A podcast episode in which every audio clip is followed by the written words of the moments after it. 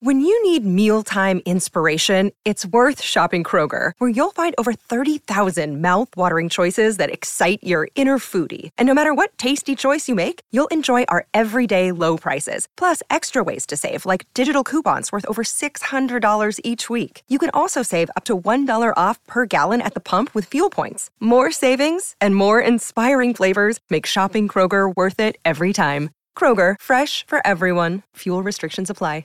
Welcome to episode three of the 1871 podcast with Dylan Kerr, Johnny Hunt, and me, Mark Roach.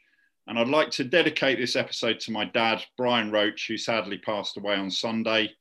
My dad was a Reading FC director in the 1980s, and he helped chairman Roger Smee block the proposed merger with Oxford United. And Roger appointed him as a director of the club by way of a thank you to him. And my dad was agent for former Royals Kerry Dixon and Steve Wood, and also represented Stuart Lovell. And other players he was agent for included Lee Dixon, David Speedie, and Brian Marwood. And he was a regular in the press area at the Madejski Stadium until a couple of years ago. And my dad was very well known for his particular sense of humour. And to give you an example, one of his favourite jokes was, What do you call a baguette in a cage? Bred in captivity. So there you go. That's a typical, that's a typical, typical joke for my dad there that he likes. So uh, this one's for you, Dad. And my dad would be absolutely delighted that we've got a Royals legend from his time as a director as a guest on the show tonight, and so am I. Our special guest tonight was an Elm Park goal scoring machine and a legend among legends. And he's a thoroughly nice chap as well. So it's my great pleasure and honour to introduce the one and only Trevor Senior. Welcome to the show, Trevor. Thanks very much. Good evening. Uh, firstly, firstly, I just send on my condolences uh, with regards to your dad. Great, great man, and we had some good times together. And as you say, with his sense of humour, I've got a bit of a bad sense of humour as well, so uh, can relate to that. So yeah, um, thoughts are with you anyway. All right, thank you, Trevor. I, I appreciate that, and um, and, and just for, for the listeners as well, um, you know, obviously dedicating this episode to my dad, but we got some very exciting news for you. Uh, we're moving to two shows a week this week, uh, and that's starting on on Friday with our second show this week at 6:30 p.m. with Adam Le Fondre as our special guest, and then on um, our Tuesday episode next week, somebody that you'll remember, Trevor, very well. Another record breaking Royal as our special guest, Kevin Bremner. So that's on yeah. Tuesday. So, Trevor, before we chat to you, we're going to have a, a, a, our weekly look at the current goings on at Reading. And after a great start for Paul Ince with, with a win, it was a 4 1 defeat for the Royals at Blackpool on Saturday. So, Johnny, six points clear of the relegation zone now. Do you think we've seen enough under Paul Ince and considering the three teams below us and their results to suggest that Reading um, will stay up? Do you think? Oh, look, it, it's so hard to call. I think you know after the two games last week, it was looking good, and then Saturday it was kind of back to square one almost. That's how it felt, but. We just don't seem to be able to buy any luck at the minute. Um, you know, the, the new loan keeper injured himself, Dave Beasant style at home, apparently, in some accident, and he's out pretty much for the rest of the season and we just can't get a break. He's kind of one step forward, two back. But I, I think you know, Ince now because he said himself he's got a full week to actually do training with the lads. Um, so you'd hope to see you know his influence, and I imagine he would have uh, ran a few cages after that game on Saturday as well. I don't think he'd just be sitting back and going, "Oh, never mind, lads." So I think you know, he, you know, he deserves a chance to over this next couple of weeks of really kind of putting his mark on the team and hopefully getting Rinomhota back in midfield. I think that was a big, big. Didn't really help but I watched. I, I watched the extended highlights. Oh, I, watched on, the extended, I, watched the extended highlights. You know, luckily we get we get the EFL um, broadcast on a, on a Sunday mornings.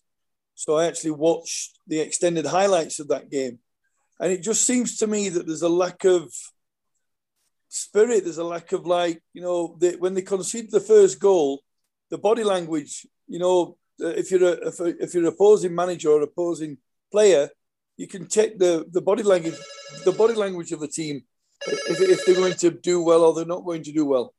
you know, and, and I just thought, you know, once the first once they got the first goal, they should have took the game to Blackpool, but they didn't. They sat back. Then once they conceded the first goal, you know, it's just like it's like they'd given up already. You know, you, yeah. you, a disappointing thing. And I think, and and and my chairman here mentioned it to the players here um, because the results have not been, the performances have been good, but the results have not been going too good. But he said to the players, he said, look, at the end of the day, it's the coach who's going to get fired, not you. But at the end of the day, you you've got you've got to, you're the ones that have got to produce the results. And you know, and on, on Saturday on Saturday we got a one 0 win. So sometimes the chairman needs to and say a few words. You're Dylan. You're in um, a similar situation to Reading. You took over uh, Moroka Swallows in South Africa, bottom of the Premier Division out there. Within, I think, two games, you took them out of the relegation zone. So you're in a quite a similar situation to Reading. But look, we, have got a, a, club legend standing by. Don't want to keep him waiting any any longer. Oh, fantastic, right. fantastic to, to to as well as you, Dylan. Obviously, um, so fantastic to have you on as a as a guest, Trevor. Um, and you had two spells with Reading. So you, you scored a load of goals. You went away, came back, scored a load more goals, 190 in total. And of course, you were part of that um, fantastic record breaking Royals team. What are your favourite memories from from that season, from the, the record breaking start to that season, and and really, you know, favourite memories from your two spells with Reading? Uh, well, to be honest, I've nine out of the nine seasons I had there, I had many a happy spell and uh, a lot of good memories, and we, we, broke a lot of records in that time. Um, so you put me on the spot, was picking out a few, but uh, um, obviously this that record breaking run was was great. You know, 13 wins beginning of the season, 85, 86, and I always tell the story about the game at Plymouth where uh, I, th- I, think it was 1 0 the actual score in the end, but uh, uh, Plymouth got a penalty. And um, Ian Branfoot was one that always liked to do his homework on the opposition. And uh, he was shouting to Gary Westwood to dive to the right or the left, whichever way it was. And luckily, um, Gary Westwood never heard him and dived, dived the complete opposite way and saved the penalty. you know, so uh, that that run might never have happened if he if the manager had got his point across. But uh, I think that, as uh, Dylan was saying about luck and that, you, you, know, you, you do need a bit of luck, and um, you know that was a luck. I think it was about the eighth, seventh or eighth game in, and also a Plymouth, and again Plymouth, and I'm sure Kevin will talk about it next week. Um, that was probably one of the best games I played in uh, being 3 0 down at home to Plymouth around Christmas time. And, uh, you know, we've made one or two changes and pushed Max up front, uh, Kevin Bremner, and uh, it was his game, really. He just turned the game on its head. And we ended up winning 4 3, and it was a, that was a great game. But, um, yeah, no, from a point of view from myself, obviously Rotherham away where I broke the record uh, with a headed goal up there. That that was something I'm really proud of, and uh, that was that was a, a good trip back. And you played you played, of course, with uh, a young Michael Gilkes when when he first broke mm. into the team Elm Park. Uh, he, he's now assistant manager, part of the management team with the, the, the current side. But what was he like to play with? Because he was fantastic to watch. But uh, as a teammate, what was he like? I've got nothing but admiration for Gilkes. He's he's a top man. You know, I used to get at Elm Park, used to change next to him every day. At uh, train, we had our own sort of spaces. you could fit our changing room into the probably the the toilets at the new stadium, but it was such a small little room. So I got to know Jugsy really well, and um, you know, as a player, he, he was brilliant. He just if I could get the ball up to my chest and then just hook it over my shoulder, I knew Jugsy would catch it, you know, because he he was so quick and he, he, made a lot of goals for himself, and he scored some good goals as well. But uh, the thing I think about Jugsy is that he came, I think it's from Leicester. He came as a young lad, and he was, you know, I know money's not everything, but he was on, I think, forty pounds a week, and that had to pay for his his um, digs, just living and everything. And he and he, I think he spent fifteen pound a week out of, out of that forty on his dry cleaning bill because he always looked immaculate, you know, a bit like myself really, but but uh, no, he was a great player and good player, and I think if you've got pace, you've got a hell of a chance, and yeah. and, I, and I'm really pleased that he's involved with the new regime. Trevor, you know you you were saying about that game at Plymouth. I mean, I scored my first ever goal for Reading at Plymouth, so that was a nice little, oh, right. you know, my my goal. Um, but yeah. you, well, you know, Branfoot telling the goalkeeper, and the goalkeeper obviously didn't listen. Do you, you know, looking at when you played and when I played, and and and to the players now, do you think they've got the same characters, the same laughter, the same banter in these dressing rooms that we had back in you know back in the day? Because I, I, I can't you know I've not been in a dressing room for a long long time in the UK, but I don't I don't see that in, in players you know having that same mm-hmm. crack, having that same laughter, having that same. You know, no, I know exactly. I know exactly what you're saying. No, I know exactly what you're saying, and without speaking out of turn, no, I can't see that they they do. It doesn't come across as that way, and um, you know, it was. I don't know. I don't. I don't obviously don't watch some day to day training, but you know, going to to work and training was was a, was a joy. You know, you made it almost made it a long morning of it, and uh, you know, stay and have a chat afterwards, or we go and have a game of snooker, or probably not the right thing. But we, it wasn't like a drinking culture or anything like that. It was just camaraderie, and it, it, we always had smiles on our faces, you know. And um, I, I think the perhaps the difference is as well. Back in our day, um, the squads were a lot smaller, you know, and um, so you had to sort of look out, look after yourself, and you probably played. Well, I know for a fact I did and a lot of other players as well played most of the time when they weren't 100% fit. You know, mm. whereas nowadays with the squads of 40, 50, squad numbers of 69 and 70 or whatever it is, you know, they rotate the squads and, you know, you, are not so I would I don't think it can be as close knit as a smaller squad. So Trevor, would you have all been on the same same wage roughly? Like as a, as a, and Dylan's time, would you have all been roughly around the same pay? that, that's that's the sort of thing that you you're always told don't discuss your wages, but uh, invariably forwards got a bit more than defenders, I think. But uh, but but not. I don't know for sure, but I know I know it won't be like it is now. Um, yeah. You know, so no, we, we we never I never really knew what other players were on, and, and we didn't. It wasn't something that was discussed because if if if you find out that someone's on, you know 50 pound more than you a week in those days that was a lot of money and uh, you know yeah. the only the only reason I know about Jokes is because he, he's always moaning about it and quite rightly so so that don't, don't, don't, don't worry about that he still moans now he's still, he's still, he's still the last in the queue to go to the bar Trevor, I, Trevor, I got a question for you. You, you touched on uh, mentioned about forwards there. Um, we, have hmm. got a question for you uh, from Paul Tanner. He's from Tilehurst. He's a mate of Dylan. Yeah. And Paul has been a Reading fan for 50 years.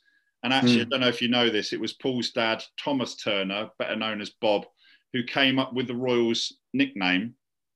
Oh, right. he, no, won, he won a competition in the Reading Chronicle in the 70s. Oh, so, right. yes. uh, so his question, so um, Paul's question is, who was your favourite strike partner during your time at Reading? Um, I, I was lucky to be amongst some good players, um, but the one that really got me up and running and made a big difference to me was Dean Horrix. I think I'd have to say Dean. Um, I, I played with others like Kevin Bremner was a great, great strike partner, but we were we were both quite selfish, and you know, we we, we wanted to both score we would make the, a few goals for each other. Craig Maskell was very much the same later towards the end of my career. You know, he was a goal scorer, and you know, but Dean Horrix was so unselfish and such a good player, and uh, he, he, used to used to get the ball the way I see it. And can I set someone up, or no? Okay, then I'll have a shot myself. But I was the opposite way. Can I have a shot? And Kevin Bremner was the same. Can I have a shot and score? before I look to set people up. And uh, yeah, and he was he was just such a sad. It was so sad to, to lose him so young. But uh, yeah, no, I would say Dean Horrix. And just Dylan touched on it earlier about the character of, of the players, and, and I, you know, I just remember that that record-breaking Royal season. Obviously, for for the results, a, a lot of um, a lot of results were by one goal, and and you you had you and and and the type of player that you were then is quite it, it is quite rare, you know, throughout football in general, but uh, uh, you know, especially now, where you you just seem to be able to come up with a goal from anywhere. I saw one goal where you, I think you touched it in from about half a yard out or something, bundled it mm. over the line, and then, you know, your hundredth goal I think was from the from the edge of the box. I think Paul Paul Canoville crossed it. Was it? I can't remember. Oh yeah, Bristol, Bristol, Bristol Rovers. Yeah, yeah. Bristol Rovers or Blackburn. I can't can't remember. Well, they say it was Blackburn, but it was Bristol Rovers. Yeah, I think with the clip I saw, it said it was Blackburn, but it did. It did, yeah. No, it was, it was Bristol Rovers. Yeah. Um, and then you got your your 101st, didn't you? But what was mm. it? Just your mentality? You're just gonna like every game. You you just want to score at least one goal. Was that your mentality? Yeah, hundred percent. Yeah, I, I just I always thought about goal goal scoring and getting in the book because that was my strength. I, I, can't explain how I did it, but I would gamble a lot. You know, on getting someone's going to miss it. I gamble on back passes, um, and looking for mistakes because invariably the, the, the worse the pitches was were, it suited me better because I knew there was going to be chances, and you know, you just got to take take your chance when they come along if I was playing nowadays, I wouldn't get hardly any goals because it's a completely different game. The pitches are like uh, snooker tables, and I wouldn't get the ball. I wouldn't get a touch of the ball. They'd keep it from me. But uh, yeah, it was just, it was just a knack of knowing where to be and gambling. And I got as much joy out of just tapping one in from a yard as I did, you know, heading one from the penalty spot. Um, you know, and people say, "Oh, God, he's he's lucky he's in the right place there." Just to have it, I don't care. You pick up the paper on a Sunday, it says my name. It doesn't tell you I was one yard out. have you got a, have you got a favourite goal, or you know, a few few favourites in in the hundred and ninety? Um, yeah, it wasn't a great goal, but one against Derby at home that really clinched that 85-86 season because we had a bit of a wobble for a while, and that sort of really killed that season off and made us um, champions almost. Um, the other one, which was only in the, uh, I think it's called the Freight Rover Trophy, Aldershot at home. I just got played in down the left side and I hit it from about 35 yards and it just went top corner, which is that's the furthest I've ever scored at because most of my goals were inside the inside the box or even closer, you know. So that sort of sticks in my mind because it was just one of those free goals for me, really. And how, how much of the, the record breaking Royal season when you went on to, to win the title, how, how much of that, you know, was uh, about Ian Branfoot? How much of it was about the, the spirit and the character and the camaraderie of the team, do you think? Yeah, 100% that. Um, I think Maurice Evans also, you know, in the early days, he he was he, he put that spirit and brought Ian Branfoot in as a coach. Um, so he, he, was good with a lot of the players that were already there, you know, and um, and with Ian Branfoot, like I said, he he, he, he was quite dour at times, but um, he was methodical and he, he did his homework. He trained us. He made sure that we were fit. You know, we used to do a lot of running, whereas I, I don't know whether they, they do a lot of running now. Now it's more with the ball, um, but everybody's got their own ways, and the style of football wasn't everybody's cup of tea. It was quite direct. It suited me because we got the ball forward out to Gilsey and the likes and Jerry Williams down the right, crosses in the box, which suited me. You know, um, but Ian was very much behind all that, and um, you know, he, he did work as hard. You know, running over at Prospect Park doing cross countries, I hated it. Always at the back. But um, you know, we had some fit players, Stuart Bevins, Martin Hicks was always at the front and and quite a few others, you know, that sort of, and we we were fitter than other sides perhaps. And you used to do actually run through on the roads in Reading, didn't you? As well, you don't get that now, do you? Yeah, no. I, I, well, anything over sort of 30 yards is too far anyway for me. But uh, no, I, I, was never one for cross country. I didn't have the stamina to, to keep up with them. And uh, no, it was. Um, I think I did my best time over Prospect Park when Steve Wood was actually running and encouraging me one day to run a bit faster. And I, I think I, I still came near the back, but he got me a good time that day by just. But uh, yeah, that, that I do remember that because we used to do that most most weeks. You know, it was only about a twenty five minute cross country, but it's up hills and the likes, and um, yeah, we had a course set out and I hated it. And Trev, you know when, like, you know, you're going back. Like I said, look, we don't want to talk about, you know, back in the day, but mm. you know, do you do you think you you respected and uh, appreciated and was scared of of the manager and the coaches as a player? Because uh, you know, in nowadays in football, like you said, there's there's 30, 40, 50, 60 squad members in your squad. That mm. you know, I don't feel that that same respect and that same um, being frightened of managers is, is the case these days. You know, because you knew that you, mm. if hmm. you didn't play, you were dropped, and there was no yeah. comeback. Yeah. Oh well, listen, uh, uh, you, you you know you you couldn't go to an agent and say my place. You know, is is that something that you know was was the same for you as it was for me when I was playing? You know, you respected your manager and you gave that your manager the option whether you played or you didn't play. Oh, 100%.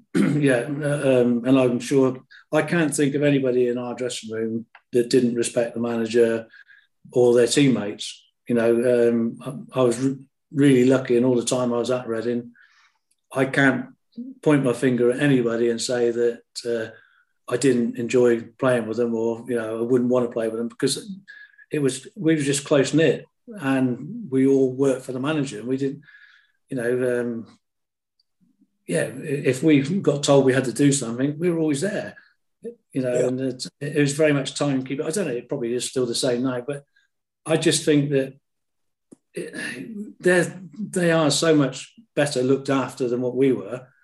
Um, you know, you've got, and it's I suppose the good side of it is that it's um, created a lot of jobs for other people connected with the club. But you know, when you look at old clips of videos um, of when we played, you just got to look at the bench, and there's like the manager, the uh, the assistant, the physio, and one sub or two subs. I think the yeah, Arsenal. Uh, sorry, go on. Yeah, but no, but Trevor, but don't you think you wanted to play though? You didn't want yeah. to be in the bench. You yeah. weren't happy just. You weren't happy to just be in the stand. You wanted to no. play, and it and it pissed you off if you didn't play. Four years at Leeds United, mm. I couldn't, and I didn't like mm. sitting in the stand being on the bench. I didn't like travelling to away games.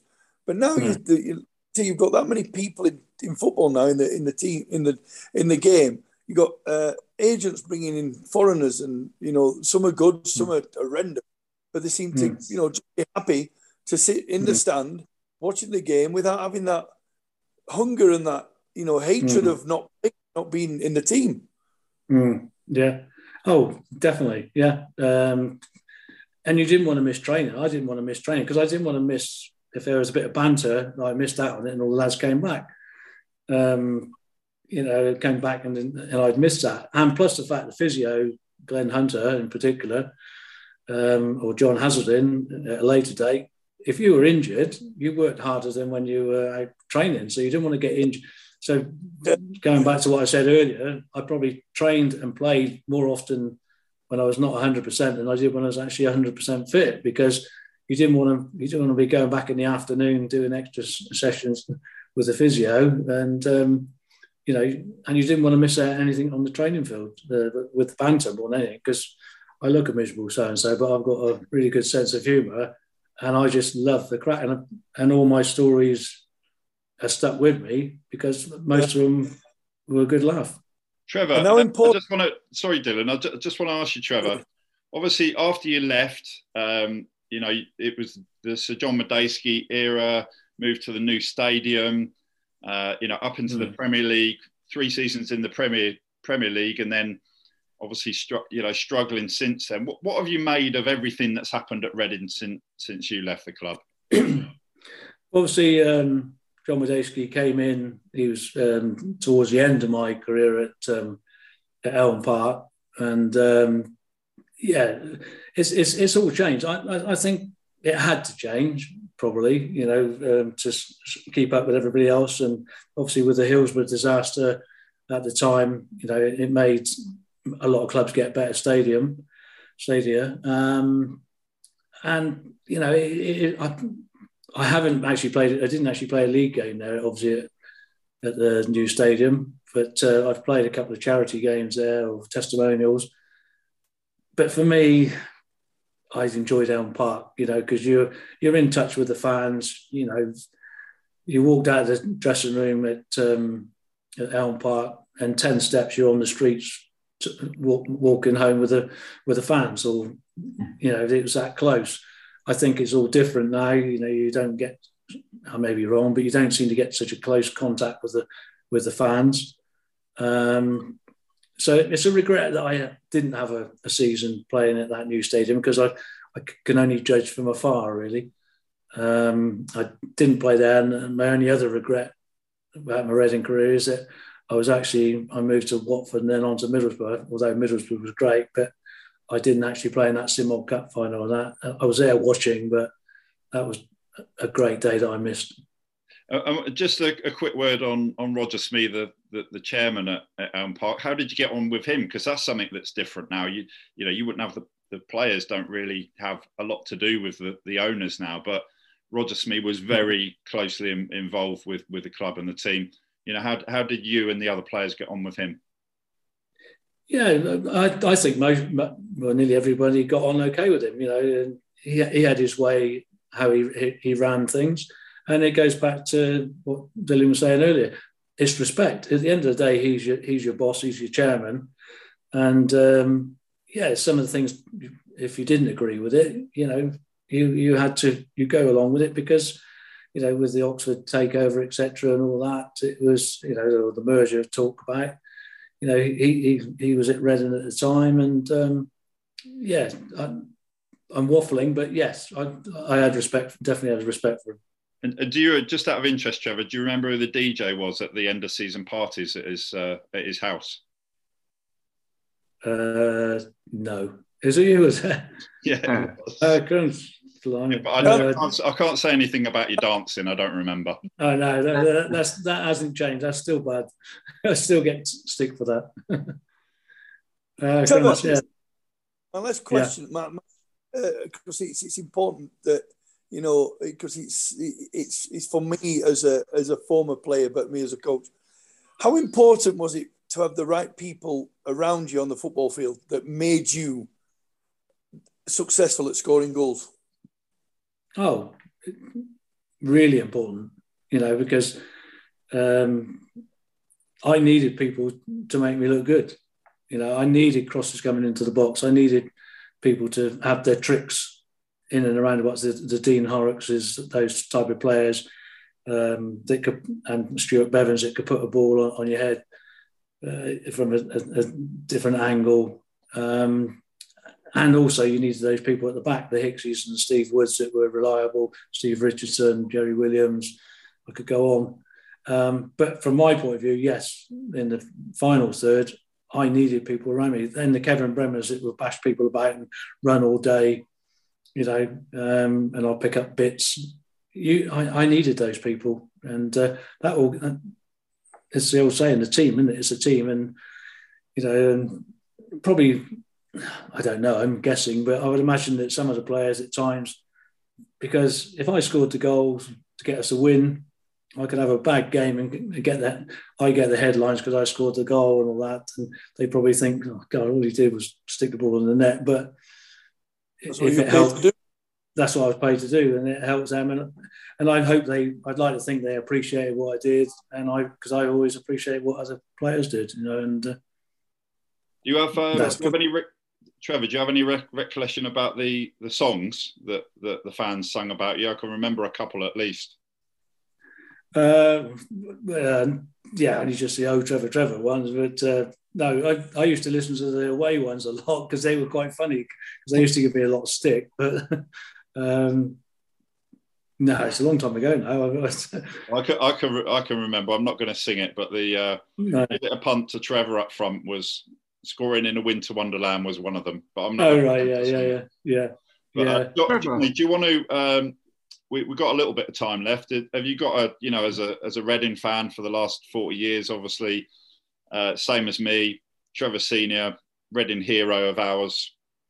You know, fantastic to be able to speak to him like this all these years later. Have, have you got a, a, question for him as a as a fan from going back to that time? Yeah, well, I was just saying, as a as a player, Trevor, was it? Did you have to work at your game as a as a like you know some people just you know it's natural finishing they'll kill I'm, I'm not a good player but you know for yourself yeah. or, or you you had to keep improving improving your game where you just did what you did yeah. like you said about thinking yeah no I, I had to I had to work at my game like vol- volume was quite a strength of mine and I remember going back to Ian Branfoot he used to uh, do little sessions at the end of training just getting people to throw balls at me so I could volley just into a net from a yard, you know, just to get the technique. Um, because and, and, my volleying improved, you know, and uh, right. heading, etc. Yeah, I had to work at it. I just, I just had that, and I can't explain it. I said earlier, I had that knack of knowing where to be. Whereas you get coached, like if, for a set play, for example, like a corner or free kick, mainly corners, you make one run well, I, I wouldn't do that. If I started a run, and, and I think Ian Branfoot used to get frustrated with me because I was meant to do a certain run, and I would, if I realised it, well, I wasn't going to get on the end of the ball, then I would adjust my run and make a, a different run as well. You know, to give myself two chances of scoring, if yeah. that makes sense. Yeah, totally. you know, whereas I was meant to just make one run and leave it for Lawrie Sanchez, Martin Hicks to come and do the next bit but I didn't want to. You know, if I didn't want to miss out on getting on the end of uh, of the cross. You know, so yeah, I I had to work. I had to work at my game definitely. And who my touch. Who is your favourite? My, t- my, touch in, in particular, um, you know, because the higher you go up, I I find I don't know if Dylan found the same, but I think I put it down to touch. If your first touch is good, you've got a chance. Um, and then when I did go and play in the uh, first division with Watford and Middlesbrough, which was like the old well, the Premier nowadays, it, if your touch was just a little bit off and it bounced off of you too far, they took it away from you. Yeah. You know, because you were playing against quality players all the time, and um, I you had to improve that. And and I, if I'm honest, I wasn't quite good enough for that level and I can see why. So when you, you watch the Premier now, you see that their touch is so good, yeah. and I think it, has got to be. But don't you think for a striker? Oh, go on, Dylan. One, one quick question. Go on. Do you not do you not think for a striker it's more instinct? You know, you've got that first touch because you're a big lad. You know that you know. Mm. You look at the big play strikers; they're, they're not renowned for having the, the the smartest of touches. But in the box, in the penalty area, like you said, your, your instinct told you that you weren't going to do the run that they want you to do. You wanted to go and score, and you would. You, your instinct told you you had to be in such a position. Is that not mm. the most important thing from a striker?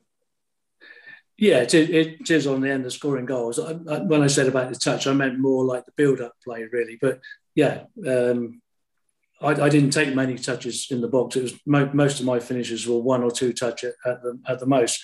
You know, but um, like the build-up play where you're knocking the ball into the centre forward, your touch has got to be that much better. Yeah.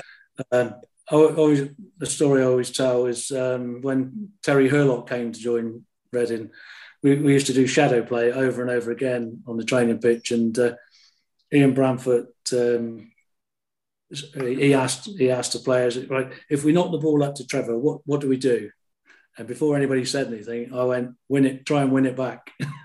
because and, and Ian Branfoot just literally rolled over on the floor like because my touch in, in, the earlier days wasn't the best, you know, and I like taking the mick out of myself anyway. So I said, yeah, try and win it back, and because at times it was a bit like that, you know. But uh, well, look, Trevor, um, been fantastic to have you on. A real, a real privilege and, and a great pleasure. And you know, I know Johnny's the same. We've been watching watching Reading for about the same length of time, and you mm. know, you you were you were in my eleven all time uh, Reading eleven with Gilksy. Um, so an absolute and, and, and, another one on, on this call as well. Dylan, you're you're in. You're in at left back. Don't worry about that. But Trevor, look. So uh, you. you know, just want to say thank you so much for joining us. And uh, it's been a pleasure. Yeah, nice talking to you. Yeah, and good luck, Dylan, with your rest of your season. But Trevor, and listen, there's thousands of Reading fans that tweeted me, Facebook messaging me. They couldn't wait for this to happen. You know, that you you're you're on this podcast. So yeah. you know, thank you on behalf of, of of of all of us for for for agreeing to do this, and hopefully we can do it again. Yeah, definitely. Yeah. Pre- appreciate appreciate those tweets and uh, thank you very much. And I hope I haven't let myself down on it. no, that's brilliant. Brilliant, brilliant, brilliant. brilliant and, and for, the, okay. for, the, listeners, um, we've got Adam Le Fondre on our first Friday episode. That's available from 6.30 on Friday. Uh, and then Kevin Bremner on, on Tuesday evening. And don't forget, you can follow us on Twitter and Instagram at 1871 Podcast. So, as I always finish off with, thank you, take care, and good night. And come on, you ours.